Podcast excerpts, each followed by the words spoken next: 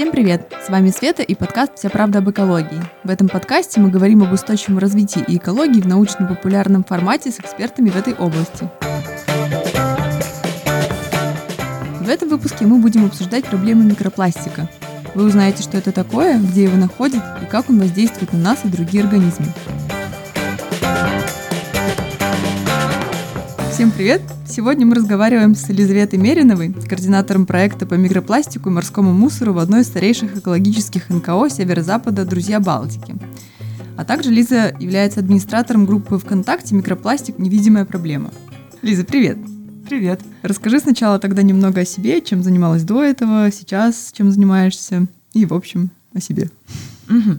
Ну, я эколог по призванию и по образованию. Конечно, не будет очень красивой истории, почему я вдруг решила стать экологом еще в 10 классе, честно, я не помню. Но я решила и поступила в Санкт-Петербургский государственный университет, окончила кафедру устойчивого развития регионов и экологической безопасности там, получила образование экологическое и начала работать в экологической НКО «Друзья Балтики», чем я занимаюсь и сейчас. Хорошо, и давай тогда расскажи про проект, в котором работаешь, и про вашу организацию, потому что, насколько я знаю, вы одни из самых первых, кто начал говорить о микропластике вообще в России. Ну, «Друзья Балтики» вообще одна из старейших организаций общественных, экологических, по крайней мере, в Санкт-Петербурге.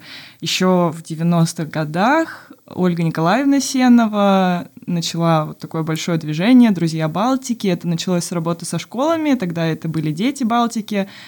Дети и учителя проводили исследования водных объектов малых своих рек, там, озер, ручьев, а, пытались оценить качество воды. И потом это переросло в «Друзей Балтики», и сейчас мы занимаемся полноценными общественными мониторингами, работаем с темой изменения климата. Каждый год «Друзья Балтики» ездят на климатические переговоры, например, которые КОП Которые конференцию Депатис? Да, да, да, да. да. Парижское соглашение, наверное, может быть более известно для людей. Как раз-таки его приняли на одной из таких конференций. И мы занимаемся большими вот такими делами и работаем с простыми решениями для разных людей по энергоэффективности, например, как люди могут на личном уровне сократить выбросы СО2. И не только выбросы СО2, но и вообще свой экологический след. То есть мы работаем с ответственным потреблением, с концепцией Zero Waste тоже. И вот последнее время одна из наших главных тем — это отходы, морской мусор, пластик и микропластик.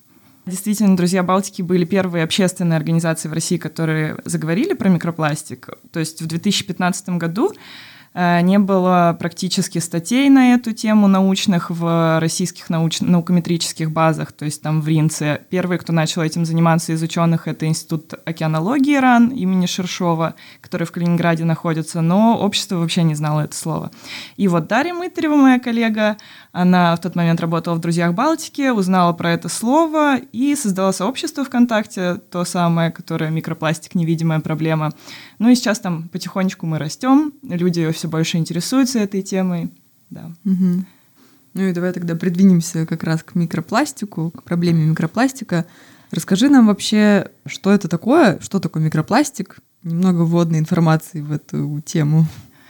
Чем отличается микропластик от обычного пластика? Ничем, только размерами. Э, в международной классификации просто утверждены размеры, что есть у нас там э, макромусор, который там от 2 сантиметров, от 2,5 сантиметров и больше. Есть у нас мезомусор, который от 5 миллиметров до 2 сантиметров. И есть у нас микромусор, вот он от 5 миллиметров и меньше. Это меньше может быть абсолютно разным. Это могут быть масштабы микрометров, это могут быть масштабы и нанометров. То есть нанопластика такого понятия нет? Нанопластик есть понятие. И, а, да? То да. есть есть и есть и микропластик, есть и нанопластик, но нанопластиком чаще всего называют то, что просто меньше одного микрометра, то есть это там сотни нанометров. Но о нем уже как бы не так говорят, как о микропластике.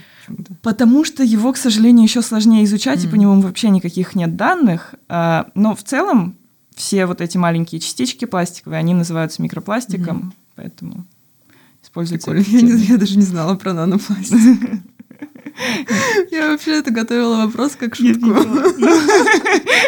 Я не подумала об этом, я думала, это правда. Но оно есть, да.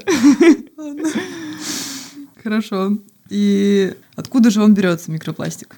Я боюсь, что может получиться слишком много от меня какой-то относительно научной информации, но есть микропластик вторичный и первичный. Но на самом деле даже ученые до сих пор спорят, что можно называть вторичным, что можно называть первичным. Объясню сейчас на примерах. Первичный микропластик — это то, что сразу маленького размера попадает в среду. Или то, что сразу производит маленького размера. Например, пилеты, так называемый пластиковый гранулят, пластиковое сырье, то, из чего делают весь пластик. А, маленькие такие шарики до сантиметра размером, они нужны для, они удобны для транспортировки, то есть жидкий пластик ты не будешь перевозить с одного предприятия на другое, поэтому перевозить его вот в таких маленьких гранулах. И это первичный микропластик, потому что он сразу вот такого маленького размера. Или, например, возьмем средства по уходу за собой. Самый банальный пример — скрабы, да, я знаю, но там действительно можно разглядеть эти маленькие шарики сине-зеленые, которые используются в качестве отшелушивателей кожи, и вот они тоже часто сделаны из пластика, и они сразу используются маленькими, маленького размера. В косметике микропластик используется вообще для разных целей. Скрабы — это самый банальный пример, где отшелушивающие частички пластиковые. Но тушь, например, для ресниц, она обволакивает вот наши реснички, и вот эта вот пленочка, которая на ресничках, часто это тоже пластик, потому что пластик используется для пленкообразования в том числе. Кремы для загара тоже вместо натуральных масел могут использовать вот всякие синтетические такие пластиковые вещи. Пластик используют в качестве регулятора вязкости, регулятора объема, и есть еще большой вопрос про жидкий пластик, жидкий микропластик так называемый.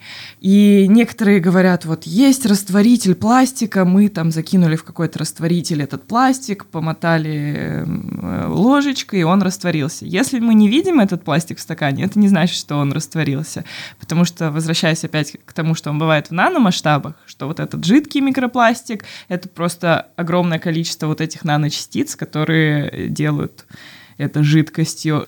Последнее время пошла очень большая мода на блестки.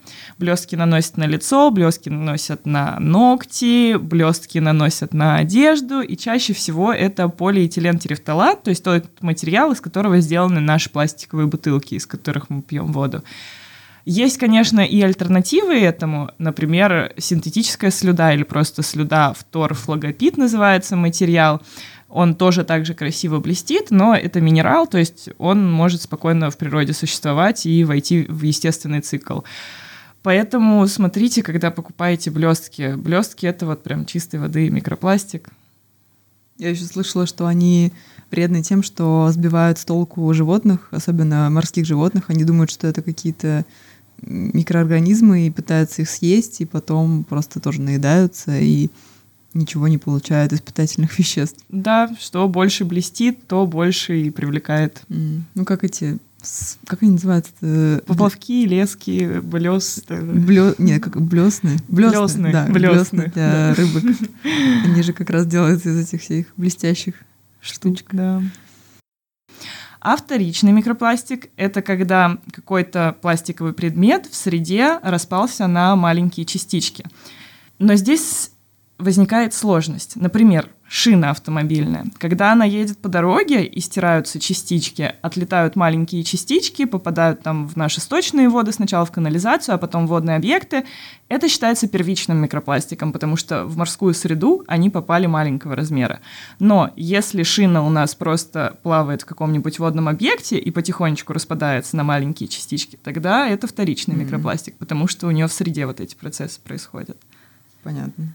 И то же самое касается тех самых эко-пакетов, наверное, О, да? это просто боль всех экологов. Первое, что я хочу сказать, что одноразовая, любая одноразовая замена, из чего бы она не может, из чего бы она ни сделана, она не может являться адекватной заменой одноразовому пластику. Будь то бумага, будь то биоматериалы какие-то mm-hmm. вот такие. Но и плюс э, в России как бы у нас, да и вообще в целом в мире довольно часто используются во-первых, оксоразлагаемые, а не биоразлагаемые материалы. Это значит, что туда добавляется добавка, так, такой органический клей, скажем так, и полимерные частицы сами по себе, они там остаются, пластик. Просто они склеены не пластификаторами, а органическими частицами. Поэтому вот этот органический клей, он быстро распадается, и получается у нас больше частиц. А даже если сделано реально из биоматериала, вот это одноразовая замена, там, например, из сахарного тростника тарелка или что-то такое, Чаще всего для, для того, чтобы вот эти предметы реально разложились, нужны специальные условия промышленного компостирования, и если вы их просто выбрасываете в мусорку, они едут на свалку и гниют там тоже сотню лет, десятки лет, и разложение сразу не происходит. Прикольно. Ладно, так. А, ну, получается, вторичный, первичный, и это, в принципе, и есть источники, да, основные?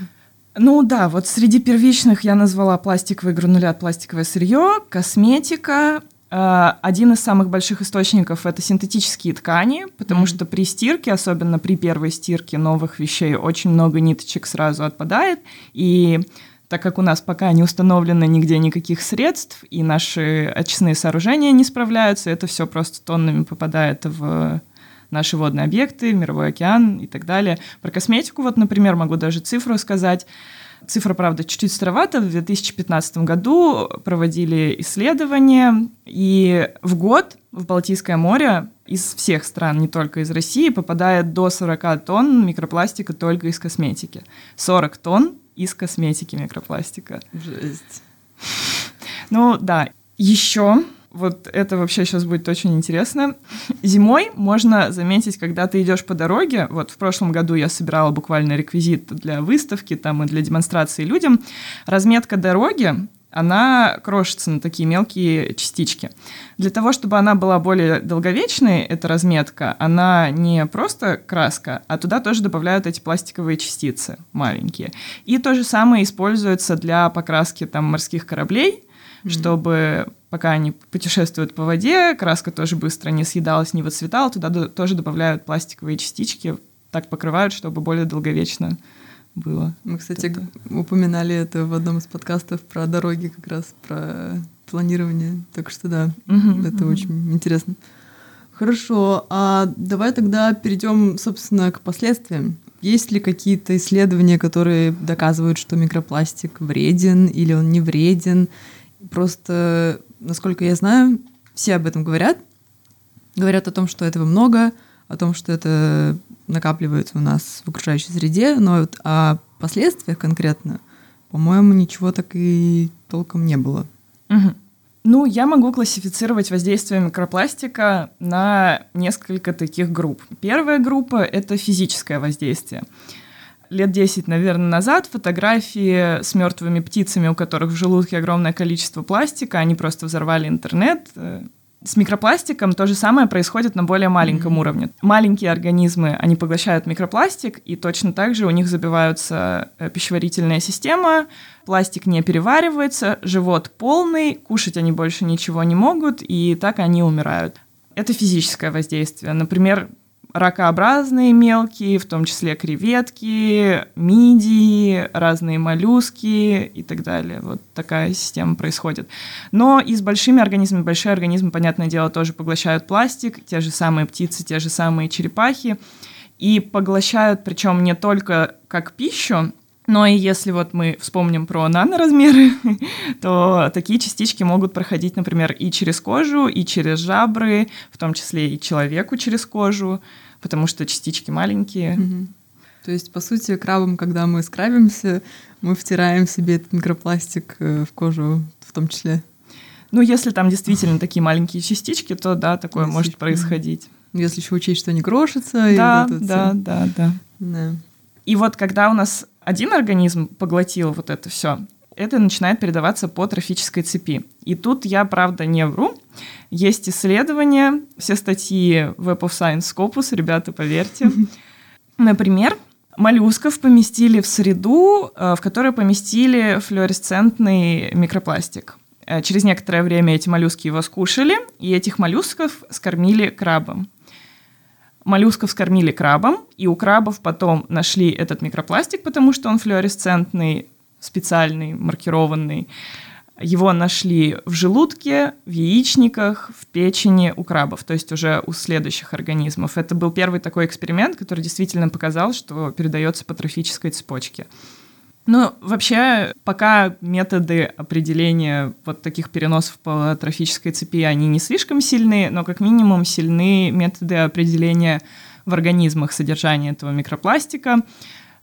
Рыбы больше всего изучены, моллюски и вот мелкие ракообразные.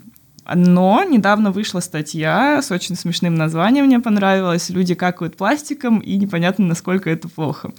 И тут мы переходим к токсическому воздействию. Потому что Действительно, сегодня очень мало исследований, которые рассказывают о токсическом влиянии самого микропластика, конкретно проглоченного какими-нибудь организмами в воде, например. Больше исследований, они посвящены оценке вреда пластификаторов и веществ, которые содержатся в пластике на живые организмы. Забыл сказать очень важную вещь.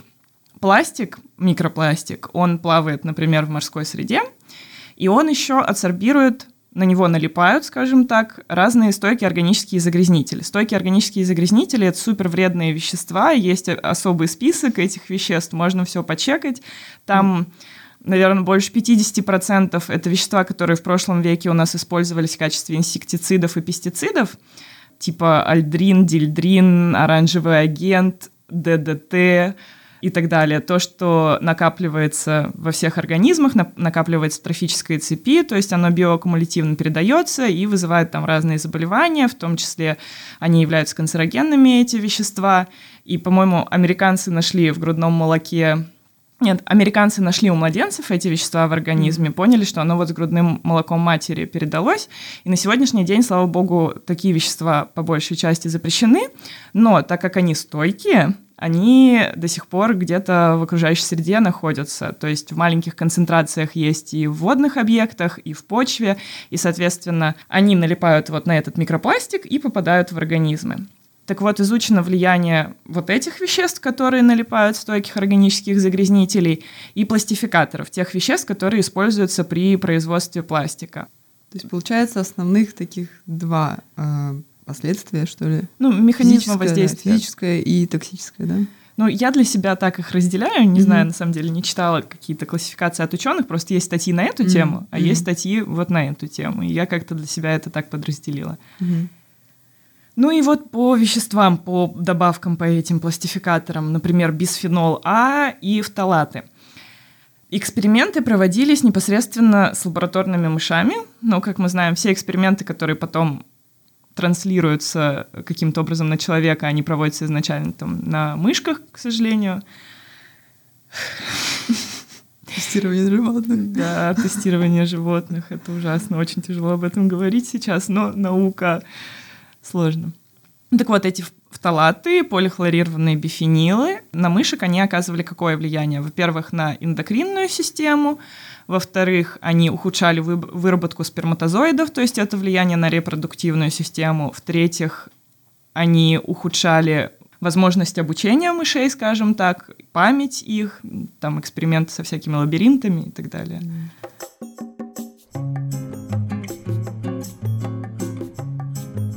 получается, насколько я знаю, пластик сейчас находит просто везде. Это точно так. Это абсолютная правда.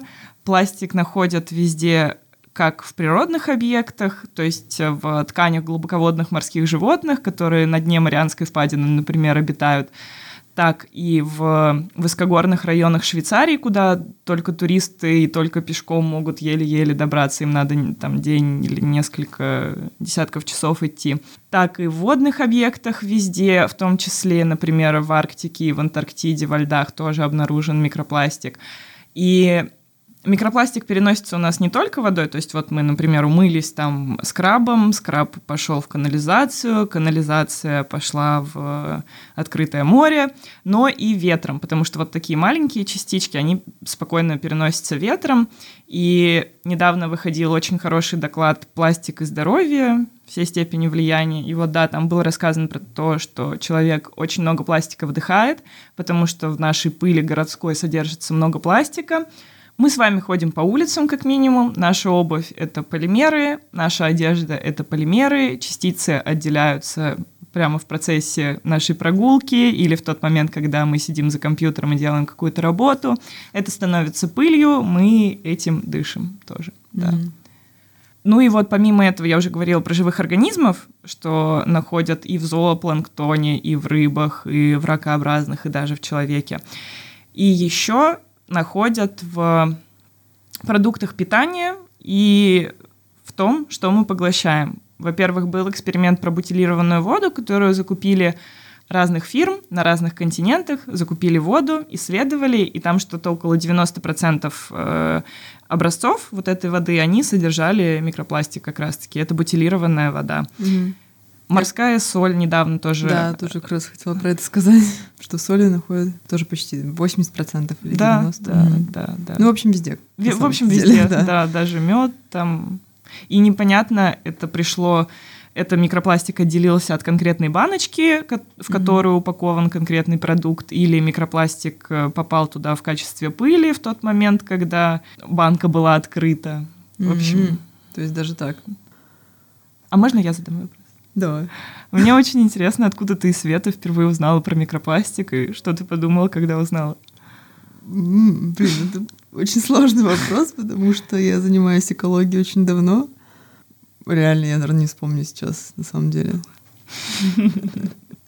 Я думаю, что среди многих статей, которые я читала, научных, там, ненаучных, ну да, просто мне сложно сказать, потому что я реально интересуюсь этим. Вот э, у слушателей было бы интересно спросить. Я думаю, что будет легче вспомнить им, нежели мне, человек, который разбирается более-менее в этом. Тогда оставляйте комментарии под нашим...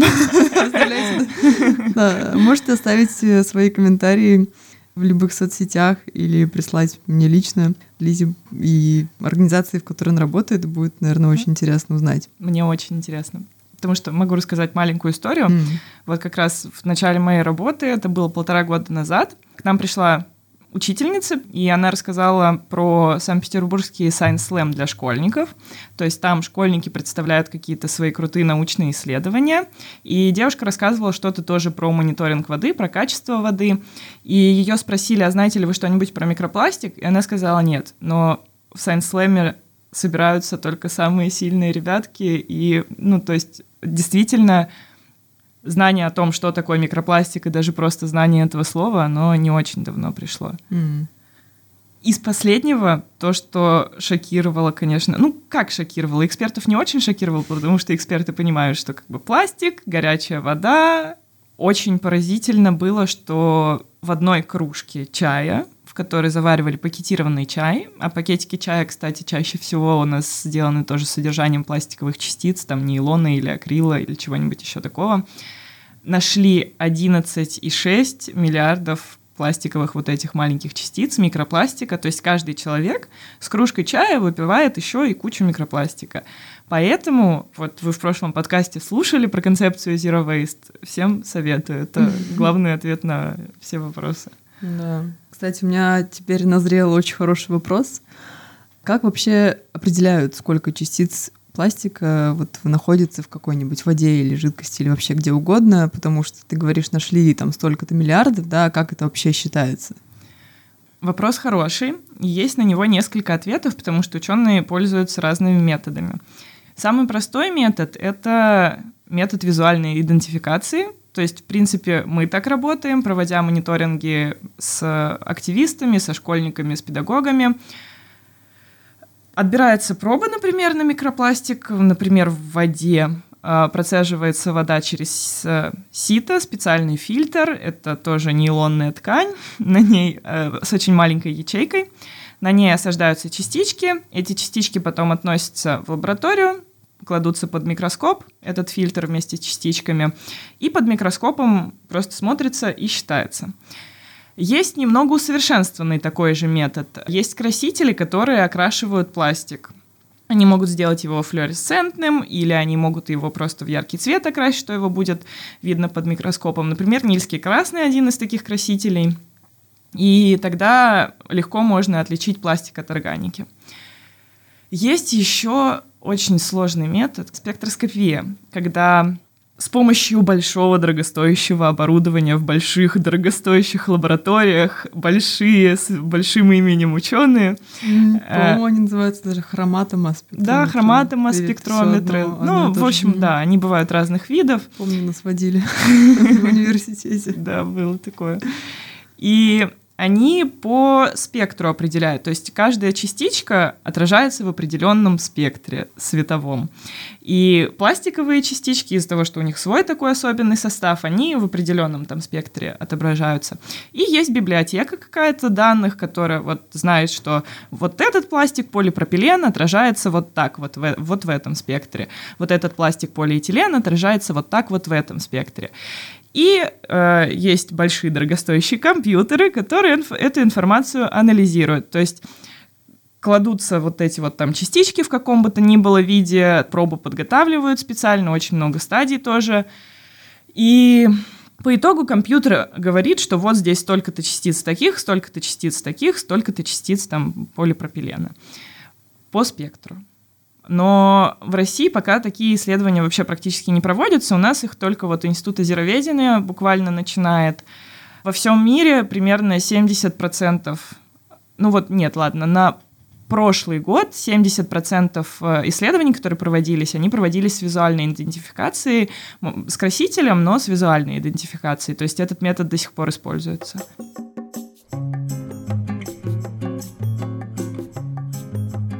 Я еще вот что хотела спросить. Говоря о влиянии микропластика на нас, получается, для кого он все-таки вреднее? Для вот более мелких организмов или для нас, которые аккумулируют пластик, как ты думаешь? Или просто размышления на тему? Вопрос сложный, и вот с этим я бы связала, кстати, последние события тоже. Всемирная организация здравоохранения выпустила отчет по микропластику, и заголовки пестрили названиями «Микропластик не опасен», сказала Всемирная организация здравоохранения и так далее. И вот они как раз написали не о том, что микропластик не опасен, а о том, что у нас вообще нет данных, к сожалению. И те данные даже, которые есть, их нельзя брать в расчет. Почему? Потому что они проводятся чаще всего в лабораторных условиях, и концентрации микропластика, которые даются там конкретным организмам, они больше, чем можно найти там в конкретной точке, в конкретном водном объекте. Мелкие организмы, которые проглатывают пластик, для них вот этот микропластик, он как для вот тех дельфинов и китов, которых находят на побережьях мертвых и с 80 килограммами пластиковых пакетов внутри, он для них имеет такой же эффект. Для нас, если мы проглатываем одну частичку, может быть, ничего сильно страшного и не случится, но мы никогда не знаем, какой конкретно фактор повлиял на то или иное наше заболевание. Как у нас вообще организм работает? Он все вредные вещества, которые к нам поступают, он их отправляет в жиры подальше, на дальнюю полку. Была у нас такая э, был у нас такой предмет экотоксикология, там нам про это рассказывали. И отправил вот в эту дальнюю полку, и здесь можно наблюдать прям большой очевидный эффект, как может э, содержание большого количества токсических веществ повлиять резко на организм. Если человек начинает худеть, у него жиры расплавляются, и все вещества, которые в них содержались, они резко попадают в организм. Что происходит? У человека кружится голова, у человека тошнота, человеку плохо ужасно, и это не только потому, что он похудел вдруг или там перестал кушать и что-то еще, а потому что весь тот запас токсических веществ, которые содержались у него в жировых тканях, он попал сразу в организм. Поэтому сложно сказать, для кого опаснее, наверное, в физическом смысле точно опаснее для мелких, для более мелких организмов. В токсическом смысле мы не знаем, какое конкретно вещество, какой конкретно микропластик или нанопластик или э, тяжелый металл э, подарил нам какую-то болезнь. Подарил болезнь. С барской руки какая конкретная частица, какое конкретное вещество, э, тяжелый металл или микропластик сделал нас больными. Не, можно Нездоровыми. Да? Ладно.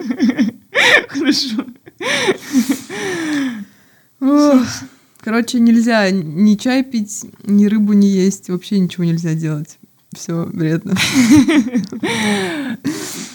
Я, кстати, вспомнила, что больше всего из всей темы микропластика мне понравилось, понравилось сравнение, статья про то, что мы съедаем каждую неделю около 5 грамм микропластика, что равноценно пластиковой карте.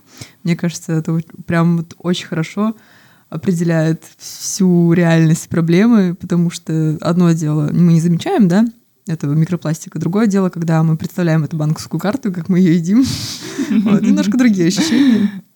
Ну и давай тогда перейдем к каким-то решениям или мерам, которые принимаются в борьбе с, эти, с этой проблемой или не принимаются? Вообще что-нибудь делается у нас в стране, в мире, чтобы предотвратить эту проблему? Угу. Начнем с мира, я думаю, потому что там побольше примеров. Беря в расчет источники микропластика, самый ближайший к человеку, тот, на который он может повлиять и к человечеству в целом, это косметика. И в странах Европейского Союза, США, США, кстати, были одними из первых, и вот в европейских странах там введен запрет на использование микропластика в некоторых европейских странах запрет на использование микропластика непосредственно в косметике. Помимо этого, есть добровольные инициативы, например, инициатива маркировки экологической Beat the Microbit, косметики, которая содержит или не содержит микропластик. Она тоже распространена как минимум в Европе. В России, к сожалению, нет таких аналогов. Но я могу чуть-чуть попозже рассказать о том, что мы еще делаем. В чем там смысл? Во-первых, можно просканировать средства, по, у, них есть, у них есть мобильное приложение, а, которое позволяет просканировать штрих-код или состав и показывает на экране сразу, есть ли микропластик в этом средстве или нет, стоит ли его покупать или нет. Помимо этого, в некоторых странах эта же маркировка Bit the Microbit, она прямо ставится на косметические продукты там зеленый, оранжевый, красный, в зависимости от того, содержится или не содержится много или немного там микропластиковых компонентов. Это там, где нет запрета, конечно же. В нашей стране по косметике вот только друзья Балтики и пробовали работать. После того, как э, Дарья, моя коллега, создала сообщество, туда начали вступать заинтересованные в этой проблеме люди, и они просто встретились и пошли по магазинам изучать составы косметики. И так был разработан гид для покупателей по косметике, который содержит микропластик, то есть это список брендов и конкретных продуктов, в которых есть какие-то конкретные пластиковые элементы, типа полиэтилентерефталата или полипропилена, полистирола, полиуретана и так далее. Тогда распечатали там прям методичечку, книг, гид такой, с которым можно было идти в магазин. Сейчас этот список онлайн доступен, и туда люди до сих пор дополняют Туда до сих пор люди вносят информацию. Обязательно дадим на него ссылку. Ура! Это что касается косметики. По поводу одежды. Тоже, в принципе, тот источник микропластика, на который можно каким-нибудь образом воздействовать. Какие есть э, разработки, наработки, но они чаще всего пока не внедрены, к сожалению, в промышленные масштабы, потому что это какие-нибудь местные инициативы. Есть мешок для стирки одежды из очень плотной сетчатой такой ткани с мелкой ячеей, который не выпускает микропластик. Guppy Friend Bag, Guppy Friend Machine Bag. Надо Это посмотреть, проверить. Чья, ну, из какой страны эта инициатива, не знаешь? То ли Германия, то ли Франция, я, честно говоря, не вспомню. Mm, ну, европейская. Да, это, в общем, mm. европейская, и вот честно вам могу сказать, что в России я пробовала искать, не нашла, понятное дело. Я писала им на сайты в Facebook, здравствуйте, есть ли какие-нибудь поставщики, которые возят в Россию, или как можно получить. Это из-за рубежа. Э, они мне ответили только на первый вопрос, на второй вопрос не ответили. Когда я ездила в Францию в этом году, я тоже пыталась найти и тоже не нашла. У меня такое ощущение сложилось, что инициатива очень классная, но она пока в очень маленьком масштабе распространена, поэтому купить ее нельзя в каждом магазине и найти ее сложно. Есть еще фильтры на стиральные машинки, которые на сливную трубу ставятся, и получается у вас не в мешке там все остается, а на фильтре. То есть, когда машинка постирала, частички выделились, они пошли через трубу и остались на фильтре. Это тоже довольно удобно, но опять-таки этого тоже нет в России, к сожалению. И за рубежом я тоже видела то ли один, то ли два примера всего, которые очень тяжело достать. Помимо этого, есть разработки по промышленной престирки, скажем так. То есть, когда ну, э, уже доказано, что большую часть э, ниточек микропластика, большая часть ниточек микропластика отделяется от одежды именно в первую стирку. Поэтому не вспомню, честно говоря, но какая-то фирма, они пробовали стирать микропластик у себя на производстве вот с такими фильтрами и потом уже продавать, чтобы у людей уже не так сильно отделялись эти частички микропластика. Прикольно. Это что касается одежды. Угу. Что касается всего остального, ну вот пилеты, например. Пилеты, напомню, что это? Да, пилеты, пластиковый гранулят, которые маленькие такие шарики, из которых производят каждую пластиковую вещь в мире. Понятное дело, что их производится ежегодно больше всего, потому что из них все делается. А, они теряются чаще всего во время транспортировки. То есть Тут надо работать непосредственно с э, тем, чтобы упаковка была качественной, чтобы ничего не терялось, и чтобы фирмы не выбрасывали специально. У нас эту проблему, ее сложно увидеть, но на берегах Великобритании там идешь по песку, и ты понимаешь, что ты идешь не по песку, а вот по этим пластиковым пилетам. Их огромное количество выбрасывается. Маленькие острова где-то в далекой океане, про которые никто никогда не знает и никто никогда не слышал, они больше всего страдают часто от этих проблем. Почему? Потому что у нас система течений сделана так, что весь мусор с разных континентов, он концентрируется в определенной точке, благодаря вот э, в определенных точках, благодаря вот этим течениям. Большие мусорные пятна, наверное, все вы знаете, Тихоокеанская самая изученная, там куча пластикового мусора большого, но в том числе и огромное количество микропластика. И, кстати, вот последняя разработка, которая громыхает Ocean Cleanup по очистке этого большого Тихоокеанского мусорного пятна, они пробовали посчитать микропластик там, но ничего у них не получилось. Потому что его слишком много? Потому что его слишком много, он слишком маленький, mm-hmm. его не посчитать. Это как раз того мальчика, да, который все время с Гретой сравнивали в последнее время. Ну, вот это единственная пока разработка, которая каким-то образом может помочь немножечко от пластикового загрязнения уже существующего. Потому что, например, постоянно выходят новости про бактерии, которые разлагают пластик. И тут очень сложно чему-то верить. Во-первых, потому что это все происходит на уровне маленькой конкретной лаборатории и дальше не идет. Если бы это была реально классная разработка, где бактерии бы разлагали пластик, оно бы уже давно пошло в ход. Все знают о пластиковой проблеме. И помимо этого мы не знаем, до чего разлагают эти бактерии этот пластик, и не становятся ли эти бактерии вреднее, чем сам пластик да, для нас. Да, да, я тоже каждый раз, когда вижу про эти бактерии или червей, которые едят пластик, я сразу представляю, что они, ну, если они едят даже пластик, то что еще они могут съесть, если они заполнят так весь мир и съедят все на свете, в том числе и нас, ладно. ужас, ужас, ужас. Ну, в смысле, мне кажется, это просто даже ну, опасно, да, если они вдруг станут бесконтрольно размножаться и так далее, пойдет, как не знаю, с тем же борщевиком, который, думаю, да. который будет просто портить все вокруг. Так что да, опасно. Опасно. Кстати, перед тем, как записывать подкаст с Лизой, я решила спросить у слушателей подкаста в Инстаграме, а, есть ли у них какие-то вопросы по поводу микропластика, на которые они хотели бы услышать ответы. И пришло довольно много вопросов. Вот некоторые из них мы сейчас озвучим и поговорим с Лизой и спросим ее, что она думает по этому поводу. Несколько из них мы уже обсудили, поэтому я не буду их озвучивать. А остальные звучат следующим образом. Например, вопрос был такой. Какие методы определения существуют? Ну, мы их, в принципе, уже обсудили. А вот есть ли уже утвержденные методы? Одна из проблем сейчас что нет данных, что Всемирная организация здравоохранения говорит, что не очень-то пока можно этому всему доверять, в том, что все используют свои методики, и во всех странах используются разные методики, и по определению микропластика в водных объектах, и по определению вот того самого способа трофической цепи наука сейчас находится на той стадии, когда она как раз занимается утверждением и уточнением методик. То есть сейчас как раз сложность сравнивания данных между странами как раз в этом и находится, да, да что у нас нет определенной методики. Да. Угу. Хорошо.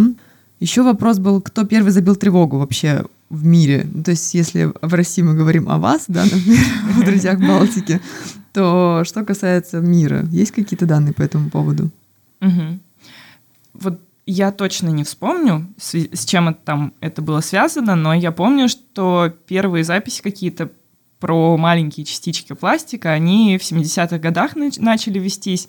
И есть ученая у нас в Санкт-Петербурге, Анна Весман, она из э, научно-исследовательского института Арктики и Антарктики. Она тоже занимается микропластиком, и как-то раз на ее лекции я увидела слайд очень классный, который объяснил, как наука шла к нынешним успехам по микропластику. В 70-х годах была такая стадия, что мы занимались чем-то еще, изучали что-то еще, но вдруг нашли какие-то маленькие пластиковые частички, что же это такое? Потом, вот в 2000-2010-х годах, наука пришла на стадию мы ищем микропластик и находим его везде, что, в принципе, продолжается и сейчас отчасти. И главный вопрос для науки сейчас и главный вызов для науки сейчас — это как микропластик влияет. Что и еще? что с этим делать, наверное. Как микропластик влияет, да, и что с этим делать, абсолютно правильно. Угу. Так, хорошо. О, вот интересный вопрос был, есть ли плюсы в распространении микропластика? Интересный вопрос. Сейчас подумаю, что я могу на него ответить. Я могу рассказать про использование микропластика в качестве каких-то полезных свойств для человека. В 70-х годах тоже, опять-таки, была так называемая белая революция. Это сельскохозяйственные реформы в странах Юго-Восточной Азии например, в Китае начали добавлять в почву так называемую пластиковую мульчу. Это как раз-таки маленькие частички пластика, пластиковый гранулят, по сути, для того, чтобы он задерживал воду, и это увеличило урожайность. И на самом деле даже сейчас используют эту пластиковую мульчу. С одной стороны, она полезна, вот таким образом, что она задерживает воду, потому что там довольно частые засухи и так далее, и урожайность увеличивается, но с другой стороны, это все остается в почве, и перерабатывать и собирать ее очень тяжело, поэтому каждый год еще добавляют новую пластиковую мульчу, так что нельзя сказать об однозначной пользе даже здесь. Хорошо. А еще последние два вопроса, наверное. Что можно сделать, чтобы избежать попадания микропластика? Видимо, я имела в виду к себе в еду или в воду, и куда угодно, в кожу. Или ничего. Мы обречены. Ну вот про чай сегодня говорили. Не используйте чайные пакетики как минимум. Есть металлические заварники, есть рассыпной чай, который можно покупать в свои эко-мешочки. Во всех вопросах, касающихся пластика и попадания внутрь, и сокращения загрязнения пластика, мне кажется, действительно главный ответ — это zero waste, потому что вы себя спасаете от лишнего использования вот этих пластиковых предметов постоянных. Вы покупаете меньше пластиковой упаковки, значит, меньше возможность, что у вас будет э, пластиковая пыль дома, такое ее количество, которое может быть от этой пластиковой упаковки. Вы не покупаете товары, которые каким-нибудь образом соприкасаются с пластиком, там, не знаю, полистирольные контейнеры, которые ставите в микроволновку, и они тоже выделяют токсичные вещества в пищу. Вы не пьете чай с микропластиком. Zero waste. Не используйте одноразовый пластик. Да, да. Еще видела где-то совет, что не стоит покупать именно морепродукты, потому что именно в морепродуктах микропластика больше. Но вот так ли это, если иметь в виду, что пластик, в принципе, находится сейчас везде? Или... Ничего невозможно сказать, потому что никакие сравнительные исследования по тому, сколько находят в наземных организмах и сколько находят в морских организмах, они не проводились. Хорошо, и последний вопрос. Есть ли какие-то цифры по странам? Может, в какой-то стране больше пластика, микро, микропластика, может, в какой-то стране меньше или везде примерно одинаково? И, может быть, еще, кстати, зависит от погодных условий, вот где больше накапливается, меньше накапливается? Ну, я могу сказать, что больше там, где больше производят пластика, это у нас опять-таки Азия, Китай, потому что максимальное количество пластика вот в таком его виде, как пилеты, пластиковое производство, оно в основном располагается там, там больше используется пластик, та же, то же самое пластиковое мульчирование, опять-таки, для почв там больше микропластика, это точно, но в любом случае он распространяется везде, и ветром, и водой, так что нельзя сказать, что мы в безопасности от него. Пам-пам-пам. Да, ну мы обязательно дадим ссылки на все источники, которые Лиза, про которые Лиза рассказала. На этом, пожалуй, все. Лиза, спасибо тебе просто огромнейшее, потому что я сама для себя очень много почерпнула. Мне так стыдно, что я так мало знала об этой проблеме, но теперь мы все просвещенные будем с вами. Света, спасибо тебе. Я очень люблю говорить про микропластик, и опыт подкаста для меня вообще в первый раз в жизни. Так что спасибо, что ты делаешь такой крутой проект. Спасибо. Зовите Лизу еще на всякие конференции. Я бы еще хотела сказать, что если вдруг у вас после этого подкаста или вообще в целом появилась очень сильная боль по, по поводу микропластика, вы хотите как-то вложиться в исправление этой проблемы мировой, то приходите к нам, мы всегда рады волонтерам.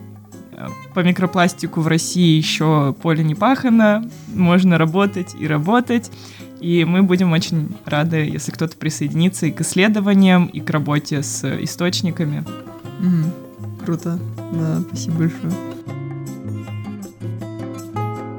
Этом выпуске мы поговорили о том, что такое микропластик, чем он вреден для нас и какие принимаются меры для того, чтобы предотвратить эту проблему. С вами была Света и подкаст «Вся правда об экологии». Оставайтесь с нами и всем хорошего дня!